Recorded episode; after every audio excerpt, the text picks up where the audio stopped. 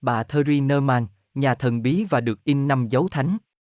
Lời mở đầu Chúng ta được Thánh Kinh bảo đảm rằng giáo hội sẽ được nhận biết qua các phép lạ, và lời hứa của đấng cứu thế của giáo hội luôn được hoàn tất trong mọi giai đoạn của lịch sử. Phép lạ thường xảy ra vào những giai đoạn nổi lên nhiều nghi ngờ nhất. Rõ ràng đó là câu trả lời của Thiên Chúa đối với nỗ lực của con người trong việc chối bỏ hoặc hạn chế quyền năng của người, để đối phó với công việc do bàn tay người làm ra. Phép lạ lộ đức đã làm cho những người theo chủ thuyết duy lý và những người ưa chế diệu ở thế kỷ 19 phải bối rối, và mọi chủ thuyết độc hại có thể tìm thấy thuốc giải độc qua hiện tượng lạ lùng, nó làm mất tác dụng của thuyết độc hại và đem lại niềm tin cho những người mong muốn được nhìn thấy sự thật và nhận ra được tác giả của sự thật, đằng sau những biến cố phi thường này.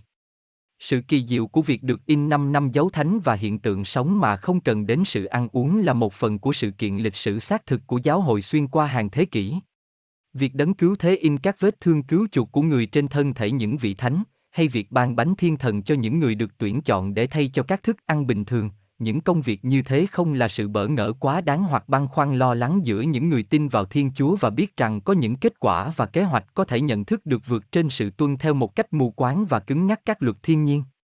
Tại sao người ta phải nghĩ rằng Thiên Chúa đã tự trói tay người lại, trói chính bàn tay đã tạo dựng lên vũ trụ đó? Sự việc đấng là thần khí, quyền năng vô cùng nên bị bắt buộc phải tuân theo những quy luật tự nhiên gắn liền với thứ tự thấp kém của sinh vật, và phải vĩnh viễn không được thực hiện những khoản trừ nào, là điều tuyệt đối vô lý. Đây là cách duy nhất làm cho những người có đầu óc duy vật phải kinh ngạc khi nhận ra rằng Thiên Chúa có quyền năng trên các sự kiện, những sự kiện mà họ cho rằng không thể thay đổi được và thuộc về những luật tuyệt đối không thể lay chuyển. Theo thống kê được thực hiện năm 1920, những người được Thiên Chúa tuyển chọn để mang năm dấu thánh, đã lên tới trên 300. Thống kê này chỉ ghi chép những sự kiện đã được ghi lại và được điều tra mà thôi. Có lẽ Thánh Francisco thành Assisi là trường hợp độc đáo nhất, vì được in năm dấu thánh hai năm trước khi Ngài qua đời năm 1224. Trong thế kỷ 20, có hai vị được in năm dấu thánh nổi tiếng, đó là cha Pio thành Peterlison, Ý, Ngài được in năm dấu thánh từ năm 1918 cho đến khi qua đời năm 1968, và bà Thierry Nerman, nước Đức được in năm dấu thánh từ năm 1926 cho đến khi qua đời năm 1962. Trong cả hai trường hợp, món quà huyền nhiệm của Thiên Chúa này đã làm tăng tiếng đức tin nơi rất nhiều người và biểu lộ ghế trị tinh thần của những đau khổ trong kế hoạch của Thiên Chúa. Qua cuốn sách này, rất nhiều người sẽ hiểu được đời sống của bà Thierry Neumann, nhà huyền bí và vị được in năm dấu thánh. Tiểu sử bà Thierry Neumann Thierry Neumann sinh vào ngày thứ sáu tuần Thánh 8, 4, 1898, trong một ngôi làng nhỏ tại Konersert, nước Đức, và là chị cả trong gia đình gồm 10 người con. Cha mẹ Thierry thuộc tầng lớp nghèo, ông bà làm chủ một nông trại nhỏ, nhưng thu nhập không đủ cung cấp cho các nhu cầu của gia đình, nên ông Neumann phải làm nghề may để phụ cấp thêm. Cũng may là Thierry Neumann, chị cả, là một người khỏe mạnh và có thể phụ giúp cha mẹ trông coi các em, nhất là sau khi ông Neumann được gọi nhập ngũ để phục vụ trong Thế chiến thứ nhất. Niềm khao khát của Theri là trở nên một nữ tu truyền giáo phục vụ tại miền nghèo đói ở Phi Châu. Nhưng một tai nạn trầm trọng xảy ra đã khiến Theri không thể đạt được mộng ước. Trong biến cố căn nhà của người chú bị cháy, bà đã hăng hái chữa cháy và bị ngã xuống từ trên cao, khiến bà bị bán thân bại liệt, cộng với chứng co bắp thịt chân rất nặng. Không sờn chí, bà quyết tâm khắc phục bệnh tật. Nhưng sự quyết tâm này lại đem đến cho bà một số tai nạn và thương tích khác. Kết quả, chứng co bắp chân bị nặng thêm, bà thường bị hôn mê bất tỉnh, có khi cơn hôn mê kéo dài đến vài ngày, tháng 3, Thierry bị mù hoàn toàn, vì bị bất toại, nên bà phải nằm mãi trên giường, do đó phát sinh chứng thối hoại thân thể, chứng bệnh nghiêm trọng tới mức để lộ các xương ra, luôn bị chứng buồn nôn, cho nên bà chỉ có thể uống chất lỏng để sống mà thôi. Đau khổ bủa vây tứ bề, nhưng Theri đã dâng tất cả lên thánh tâm Chúa Giêsu. Khả năng chịu đựng đau khổ của bà trong tinh thần tùng phục thánh ý Chúa là một phản ảnh đời sống đạo tuyệt vời của gia đình cha mẹ bà. Các thành viên trong gia đình thay phiên nhau đọc các sách về Chúa, về Đức Mẹ và các thánh cho bà nghe. Câu chuyện về bông hoa nhỏ của Chúa Giêsu, Thánh Teresa hài đồng, là một trong những câu chuyện lôi cuốn bà nhất. Thực thế, gia đình ông bà nơ mang sống khiêm tốn, chăm chú tuân thủ giới luật Chúa và giáo hội, yêu thương giúp đỡ mọi người. Sau này khi Theri được mọi người mọi giới biết đến, cũng không thay đổi chút nào nếp sống khiêm tốn của họ, họ không nhận bất cứ khoản tiền biếu tặng nào của khách thăm viếng. Nhưng một ngày rất vui mừng đã đến với bà, đó là ngày Chủ nhật ngày 29 tháng 4 năm 1923, ngày giáo hội tôn phong chân phước cho nữ tu dòng kính Teresa hài đồng Giêsu. Thierry Norman đã làm tuần 9 ngày cho biến cố này, bà cũng trang hoàng hoa nến quanh tấm ảnh nữ tu Teresa hài đồng mà cha bà đã cho cách đây ít năm. Trong ngày lễ tôn phong chân phước, bà nhận được một bông hồng do Teresa hài đồng tung xuống như lời chị Thánh đã hứa khi còn sống, đó là vào đúng lúc phong chân phước, mắt bà được mở ra, bệnh mù được khỏi hoàn toàn. Vào ngày 17 tháng 5 năm 1925, ngày chân phước Teresa được tôn phong lên hàng hiển thánh, Theri Neumann nghe thấy giọng nói êm ái của thánh nữ. Theri em không muốn được khỏe lại sao? Tất cả đều tốt cho con, được khỏe mạnh hay tiếp tục bệnh, ngay cả sự chết, tất cả đều là ý Chúa, Thierry Norman trả lời. Thierry, em không vui nếu em được giảm bớt đau khổ hay sao, ít là có thể đứng dậy và đi lại được. Mọi sự đến từ Chúa đều làm cho con vui. Thierry, chị sẽ cho em một niềm vui nhỏ. Giờ em có thể đứng dậy và đi lại được, nhưng em vẫn phải chịu đau khổ nhiều. Nhưng đừng sợ, chị đã giúp em trong quá khứ, thì chị cũng sẽ giúp em trong tương lai. Trong khi thánh nữ nói, Theri cảm thấy như có đôi tay mạnh mẽ nâng bà ra khỏi giường. Bà lập tức được khỏi bệnh bất toại sau 6 năm rưỡi chịu đựng, cả chứng thối hoại thân thể cũng được lành lại, một lớp da mới mọc ra bao phủ các vết thẹo. Theri nơ mang được in năm dấu thánh. Vào sáng sớm thứ sáu của tuần thứ nhất mùa chay ngày 5 tháng 3 năm 1926, Theri cảm thấy không được khỏe, nên bà nằm nghỉ trên giường. Sau đó cô bị hôn mê. Tới gần trưa, bà tỉnh lại và ngạc nhiên vì phía bên trái của áo ngủ của bà bị dính máu. Bà khám phá thấy rằng vết máu rỉ ra từ một vết thương phía trên của trái tim. Bà dùng miếng vải lau máu và giấu dưới nệm, bà quyết định không nói với ai vì nghĩ vết thương sẽ lành lại mau chóng. Sau đó bà trở lại với các công việc thường nhật, cho đến tối thứ năm tuần sau, bà lại cảm thấy không khỏe, do đó bà buộc phải nằm nghỉ trên giường. Sáng thứ sáu, bà xuất thần thấy thị kiến. Điều làm bà rất ngạc nhiên đó là vết thương bên trái lại chảy máu. Bà liền nói cho em gái là Crescentia biết chuyện này. Thứ sáu tuần thứ ba mùa chay, hiện tượng này lại xảy ra, nhưng bà chỉ cho đó là chuyện bình thường, nên không quan tâm lắm.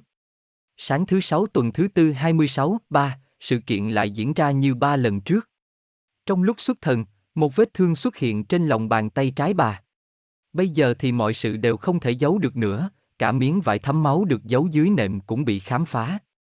Mọi người trong gia đình đều lo cho sức khỏe của bà, nhất là họ kinh ngạc vì các vết thương và các thị kiến bà nhận được trong ba thứ sáu mùa chay. Thứ sáu tuần thứ nhất, bà thị kiến thấy Chúa Giêsu và các tông đồ trong vườn cây dầu. Thứ sáu tuần thứ hai, bà thấy thị kiến như lần trước, nhưng thêm cảnh Chúa bị đánh đòn và bị đội mạo gai. Thứ sáu tuần thứ tư, bà thấy Chúa Giêsu vác thánh giá và bị ngã lần thứ nhất. Theri được thị kiến trọn cuộc khổ nạn của Chúa từ vườn cây dầu cho tới cái chết của người trên thập giá, bắt đầu từ giữa đêm thứ năm tuần thánh 1926 và chấm dứt bằng cái chết của Chúa trên thập giá vào lúc 3 giờ chiều thứ sáu tuần thánh. Sự đau đớn của Theri chịu thật ghê gớm. Các vết thương của Chúa cũng in nơi hai tay hai chân bà và chảy thật nhiều máu, cả đôi mắt bà cũng đầm đìa máu, chảy dài xuống dưới cằm, cổ và ngực. Thời giờ trôi đi và cơn đau đớn gia tăng, và đạt tới tột đỉnh vào lúc 3 giờ chiều. Thế rồi mọi sự chấm dứt, Thierry ngã xuống trên gối. Căn cứ theo linh mục linh hướng của bà là cha Neber, cũng như những thử nghiệm của các bác sĩ, thì bà đã chết với chú vào lúc 3 giờ chiều. Các cuộc thử nghiệm cho thấy, tim bà ngừng đập, các mạch máu ngưng lại và bà ngừng thở. Bà nằm bất động trong khoảng thời gian độ 45 phút. Nếu trong tình huống bình thường thì bà đã được tuyên bố là đã chết thực sự. Sau 45 phút coi như đã chết, Theri từ từ tỉnh lại, khoảng một tiếng đồng hồ sau, Theri trở lại trạng thái bình thường. Theri được thông phần đau khổ với Chúa trong nhiều thứ sáu về sau này, nhưng lần đáng chú ý xảy ra vào thứ sáu ngày 5 tháng 11 năm 1926, Theri nhận chín vết thương trên đầu gây lên do mạo gai, và các vết thương trên vai và lưng, cộng với các vết thương trên hai tay và hai chân, như thế là các dấu thánh của Chúa đã in trên thân thể bà và kéo dài cho đến khi bà qua đời, tổng cộng độ 45. Số lượng máu chảy ra từ các vết thương thay đổi tùy từng đợt, nhưng cao điểm là vào mùa chay, nhất là vào thứ sáu tuần thánh.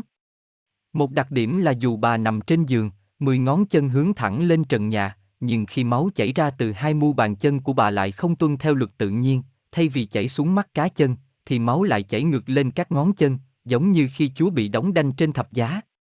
Máu chảy ra từ hai tay cũng lạ lùng tương tự. Trong lúc xuất thần nhận thị kiến, khi bà khóc vì Chúa bị cáo gian và bị đối xử tàn tệ, thì nước mắt liền biến thành máu ngay khi Chúa bị chảy máu bởi sự hành hạ. Sự đau đớn của bà thì thường xuyên và khốc liệt hơn người ta có thể tưởng tượng.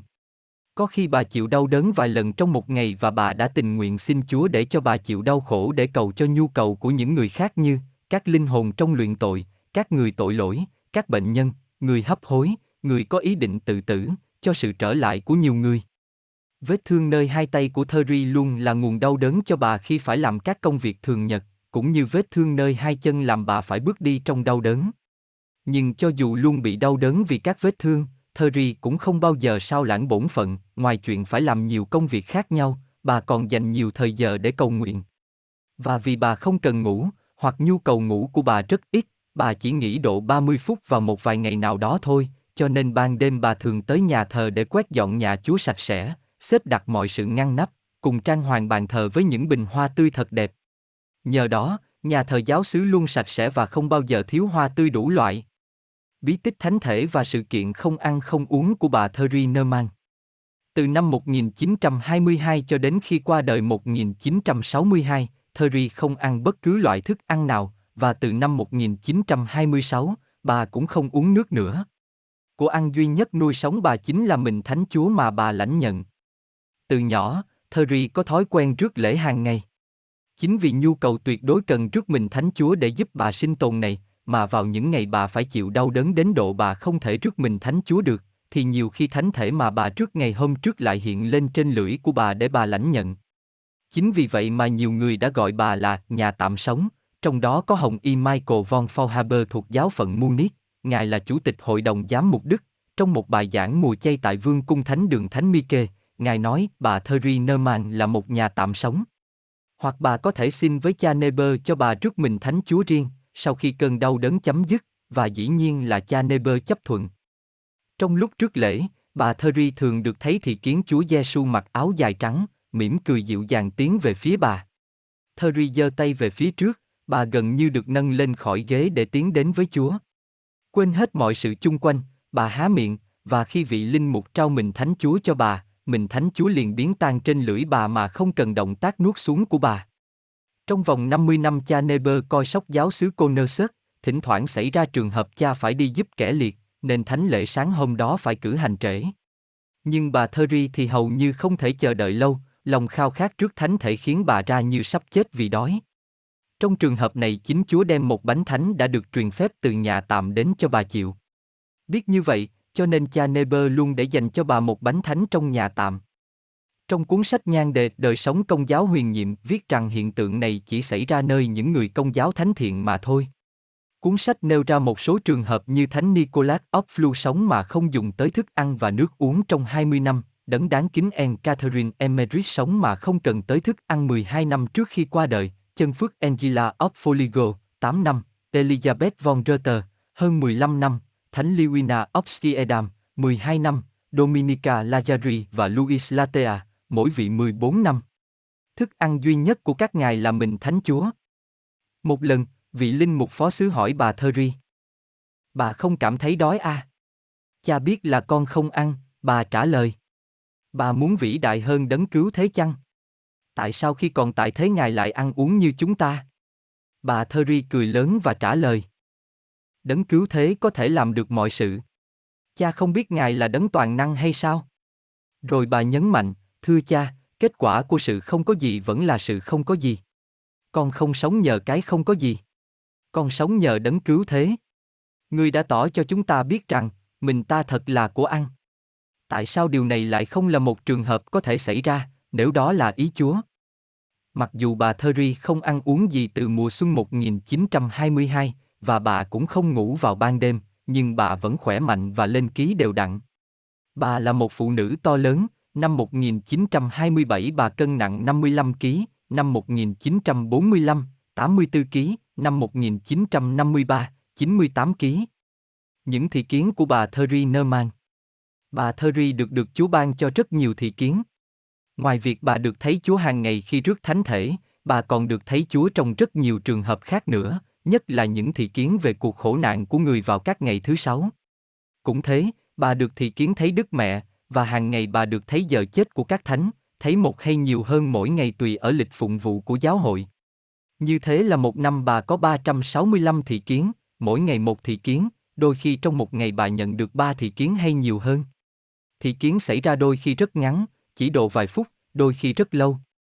Khi bà Theri thị kiến về giờ chết của một vị thánh nào đó, bà được hội nhập vào đời sống của vị thánh đó, bà cảm thấy nóng hay lạnh tùy ở mỗi trường hợp, bà thấy được quan cảnh chung quanh, cảm được nỗi đau đớn hay vui mừng của vị thánh lúc đó, ngửi được hương thơm các thánh đã ngửi được.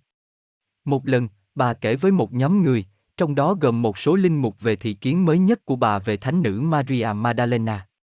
Bà tả thánh nữ đã đổ dầu thơm lên mình Chúa Giêsu như thế nào, và đã lau chân Chúa làm sao, bà cũng ngửi được mùi thơm đó nữa. Vào ngày lễ các thánh, bà Theri trải qua cuộc xuất thần kéo dài 24 tiếng đồng hồ, trong đó bà được thấy và thăm viếng nhiều vị thánh trên thiên đàng. Hôm sau, lễ các đẳng, bà cũng trải qua cuộc xuất thần dài 24 tiếng đồng hồ, trong đó bà được thấy các linh hồn nơi luyện ngục. Các linh hồn trong luyện ngục thường hiện đến với bà, đặc biệt vào ngày lễ các đẳng. Nhiều lần trong năm, bà Theri được các thiên thần thuộc nhiều cấp bậc tới thăm, nhất là các thiên thần bản mệnh. Những đặc sủng bà Theri Nerman nhận được.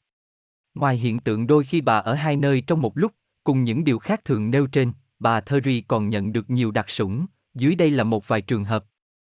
Chữa lành bệnh, một người đàn ông đã phải chịu đau khổ nhiều năm vì chứng bại liệt toàn thân, ông được vợ đưa tới gặp bà Thury. Bà hết lòng khuyến khích họ, đặc biệt bà nhấn mạnh đến cả hai lợi ích của sự đau khổ và lời cầu nguyện. Trước khi vợ chồng ra về, bà đề nghị họ cùng với bà làm tuần 9 ngày và dâng các đau khổ của mỗi người để cầu cho bệnh nhân. Đến ngày thứ bảy của tuần 9 ngày, người chồng được hoàn toàn khỏi bệnh. Liền sau đó, hai vợ chồng trở lại Connersut để cảm ơn bà Theri. Họ tặng bà một tượng thánh giá bằng đá cẩm thạch Thụy Điển rất quý. Thánh giá này hiện được gắn trên ngôi mộ bà Theri ở Nghĩa Trang địa phương. Biết chuyện quá khứ và tương lai, năm 1930, người em trai của bà Theri là Ferdinand tới Thụy Sĩ để chiếu cho một số bạn hữu xem cuốn phim thu hình về lần xuất thần hôm thứ sáu của bà, nhưng anh đã bị tổ chức Nazi, Đức Quốc xã theo dõi. Anh bị bắt giam vô cớ, cuốn phim bị tịch thu và hủy đi. Sau đó ít lâu, một người hỏi bà về số phận của cuốn phim đó, bà liền trả lời, cuốn phim đó đã bị xóa bỏ đi hết rồi. Năm 1941, ông Freiherr von Aretin, một học giả, một nhà văn và cũng là người bạn thân của bà Theri, viết thư cho bà để xin được gặp bà vào tháng 7. Bà hồi thư khuyên ông đừng tới trước ngày 15 tháng 8. Ông không hiểu lý do dời lại. Độ một tuần lễ sau, bà, cha Neber và một bác sĩ lái xe tới Aysat để tham dự thánh lễ mở tay của một tân linh mục. Khi trở về, bà bị chứng tai biến mạch máu não và bị bán thân bại liệt phía bên phải. Các bác sĩ đã tận tình cứu chữa nhưng vô hiệu. Vào ngày lễ Đức Mẹ hồn xác lên trời 15 tháng 8, một vài linh mục bạn của cha Neber tỏ ý muốn được gặp bà Theri. Bà Theri đồng ý, và cha Neber chở bà tới nhà xứ. Đến 12 giờ trưa, bà xuất thần, tay trái bà vươn tới trước, phần thân thể phía trái nhấc lên khỏi gối. Bà mỉm cười hướng về phía trước như thể bà đang đối diện với đấng nào đó. Rồi bất thần bà ngã lại trên gối, cùng lúc đó chứng tai biến mạch máu não được khỏi hẳn. Bà giải thích rằng, bà đã thấy Đức Mẹ được hộ tống bởi hai thiên thần và Đức Mẹ đã chữa lành bệnh cho bà. Và giờ thì ông Freyher đã hiểu. Một lần, bà Theri tới thăm cha Michael Tracker, trong cuộc đàm đạo, bà nói có ngày cha sẽ là giám mục giáo phận Asat. Ít năm sau, giám mục leo của giáo phận đó qua đời và linh mục Conrad von Preysing được phong giám mục cai quản giáo phận Asat. Mọi người có vẻ đều cho lời tiên đoán của bà Theri là không đúng, nhưng ba năm sau Đức Thánh Cha cử Đức Giám mục von Preysing cai quản giáo khu Berlin, sau đó ít lâu ngài được tấn phong Hồng Y và cha Michael Trackle trở thành giám mục địa phận Asat. Một ngày vào tháng 2 1948, bà Theri có chuyện phải làm ở Tersencher. Đó là một ngày rất lạnh, cho nên bà thuê xe taxi để đi. Khi trở về, xe taxi bất ngờ bị hết ga nên không thể chạy tiếp. Bác Tài rất bối rối lo âu vì xe phải nằm ụ giữa đường vào lúc thời tiết giá lạnh. Rồi Chúa hiện ra và nói với bà biểu bác Tài cứ đề máy chạy tiếp. Không còn cách nào khác, bác Tài đành thử đề máy, và kết quả là xe đã đưa bà về tới nhà mà không cần chút ga nào. Sau đó thì xe không thể tiếp tục cho đến khi xe được vô ga. Sau cùng là ơn cảm hóa người tội lỗi và đưa nhiều người trở lại với đạo công giáo. Danh sách những người trở lại này thì rất nhiều, đây chỉ xin nêu một thí dụ, anh Bruno Rothschild, một người Do Thái ngụ ở Vienna. Tình cờ anh đọc được một bài viết về bà Thierry Neumann và anh quyết định đến Connersert xem sao. Anh nhờ một linh mục công giáo viết thư giới thiệu với cha Neber để xin được gặp bà Thury. Ước muốn của anh được đáp ứng. Trong vòng mấy tuần lễ đi đi về về từ Vienna tới Connersert, anh thực sự bị đánh động bởi tất cả những gì anh được chứng kiến, sau cùng anh xin được trở lại đạo công giáo, cho dù có sự phản đối dữ dội của gia đình, cha mẹ anh tuyên bố sẽ từ bỏ và trút quyền thừa kế của anh, nếu anh theo đạo công giáo. Không những thế, anh còn xin đi tu và trở thành một linh mục công giáo nhiệt thành. Những món quà huyền nhiệm bà Thierry Neumann nhận được đã ảnh hưởng đến rất nhiều người thuộc mọi cấp bậc trong xã hội.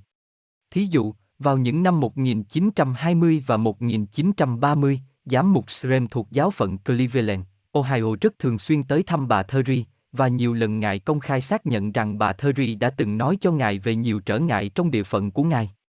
Bà nói ra từng chi tiết chính xác của những trở ngại đó và góp ý để ngài điều chỉnh. Theo Đức Giám mục Srem, thì bà Thierry trong nhiều dịp đã nói với ngài những điều mà chỉ có ngài và chú biết được mà thôi. Ngay cả lần thứ nhất tới thăm bà, bà lập tức cho biết ngài là ai và từ đâu tới. Bà góp ý với ngài về việc điều hành giáo phận. Ngài tỏ vẻ rất xúc động khi đề cập đến những vấn đề này. Mỗi ngày có nhiều vị chức sắc trong giáo hội và xã hội tới thăm bà, gồm hồng y, giám mục, linh mục, tu sĩ, bác sĩ, luật sư, giáo sư, chính khách. Đó là chưa kể mỗi ngày có đến hàng trăm người từ khắp nơi trên thế giới đến để mong được gặp hay ít ra được nhìn thấy bà. Nhất là vào những ngày thứ sáu, ngày bà được thông phần khổ nạn của Chúa, thì số người hiện diện lên từ 5.000 đến 7.000 người, đôi khi 15,000 người. Từ sau 1945, số lính Mỹ tới Connersert ước lượng có tới nửa triệu. Trong lúc bà ngất trí thông phần khổ nạn của Chúa, thì người ta phải xếp hàng hai để lên bậc thang dẫn đến căn phòng của bà, mọi người đi từ từ, nhưng không được ngừng lại. Mặc dù bà rất yêu mến mọi người, nhưng sự kiện đông đảo người đến mỗi ngày trong suốt hơn 36 năm đã trở nên gánh nặng cho bà và gia đình. Bà luôn nhấn mạnh rằng người ta nên siêng năng đến viếng mình Thánh Chúa trong nhà thờ địa phương của họ, như thế họ sẽ được ơn ít nhiều, hơn là đến cô nơ sức. Bà Thierry cũng viết rất nhiều thư mặc dù việc này có gây nhiều đau đớn cho bà, do vết thương nơi lòng bàn tay gây nên. Giữa năm 1952 và 1962, bà đã viết tổng cộng 1.500 lá thư. Thư gửi đến cho bà đến từ khắp nơi trên thế giới. Khi ở trong trạng thái bình thường, bà mở thư ra và nhìn vào chữ ký, lập tức bà biết được nội dung lá thư, dù nó được viết bằng ngôn ngữ gì. Nếu thư được đặt bên cạnh trong lúc xuất thần, bà lập tức hiểu biết nội dung lá thư mà không cần mở phong bì ra. Dự án cuối cùng và cái chết của bà Thierry Neumann. Một thời gian ngắn sau khi linh mục tiến sĩ Rudolf Graber được phong giám mục giáo phận Regenberg, ngài viết cho bà Thury một lá thư xin bà cầu nguyện và dâng các đau khổ cho dự án lập một nhà dòng mới, chủ yếu cầu nguyện theo ý chỉ của ngài và cho các nhu cầu của địa phận. Bà Thury rất vui mừng với dự án này. Bà không những cầu nguyện, dân hy sinh, mà bà con vận động mọi người hỗ trợ để dự án này sớm thành tựu. Lòng nhiệt thành với công việc của bà đã giúp cho dự án được tiến triển rất tốt đẹp.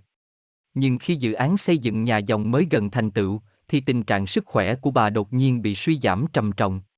Do đó, cha Neber đã dâng thánh lễ tại bàn thờ riêng của bà, tất nhiên là cha đã về hưu. Cha Neber, với tư cách là cha linh hướng của bà, hỏi nếu sức khỏe của bà không tốt lại, thì sự thể sẽ như thế nào? Bà trả lời, thứ ba tuần sau sẽ có giải quyết. Thì ra thứ ba tuần sau chính là lần rước thánh thể cuối cùng của bà. Đó là lần rước thánh thể huyền nhiệm, mình thánh Chúa xuất hiện trên lưỡi bà. Chính Chúa Giêsu trao mình thánh cho bà chịu. Thế rồi bà lâm cơn hôn mê hoàn toàn. Lúc đó là 10.30 không sáng. Bà Marie em bà thấy vậy liền điện thoại cho cha Neber. Khi ngài bước vào phòng, thì bà Theri đã về với Chúa rồi. Linh mục Schumann, cha xứ họ đạo cô nơ sớt ban bí tích cuối cùng cho bà. Không ai trong phòng tin bà Theri đã chết thật sự. Trong đời bà, bà đã chết đến trên trăm lần, nhiều lần trong những lần đó, người ta cho là bà đã lìa bỏ thế gian về với Chúa, và nến cũng đã được thắp lên. Nhưng lần này, sau khi chờ vài tiếng đồng hồ mà bà vẫn không tỉnh lại, họ liền mời ba bác sĩ tới xét nghiệm.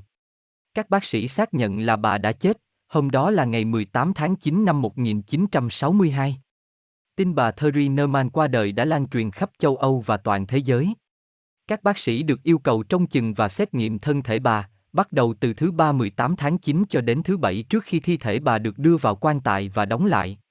Xác nhận của các nhà khoa học trong lần xét nghiệm lần cuối trước khi an táng là không có mùi vị của sự chết, không có dấu của sự chết, và thân thể bà vẫn mềm mại, dù không còn thở nữa, nhưng môi bà vẫn tươi và ướt.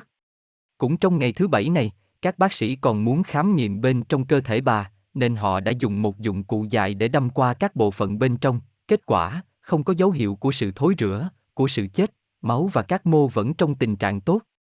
Đám tang của bà Thurry đã diễn ra rất trọng thể. Nhiều giám mục, chức sắc trong giáo hội, viên chức chính quyền và trên 10,000 người tham gia đám tang bà Thurry Nerman. Sau cái chết của bà Thurry, có rất nhiều đơn thỉnh nguyện được gửi tới Đức Giám mục giáo phận Regenberg để xin tiến hành cuộc điều tra về sự kiện ở Konersuk. Những yêu cầu như vậy không chỉ đến từ nhiều vị trong hàng giáo phẩm và linh mục tu sĩ, nhưng còn đến từ rất nhiều giáo dân trên khắp thế giới nữa. Hồng Ibisoji, không lâu sau ngày qua đời của bà Theri trong một số dịp đã yêu cầu là việc điều tra nên được tiến hành sớm. Thủ tục điều tra về trường hợp bà Theri đã được chính thức bắt đầu vào năm 1971.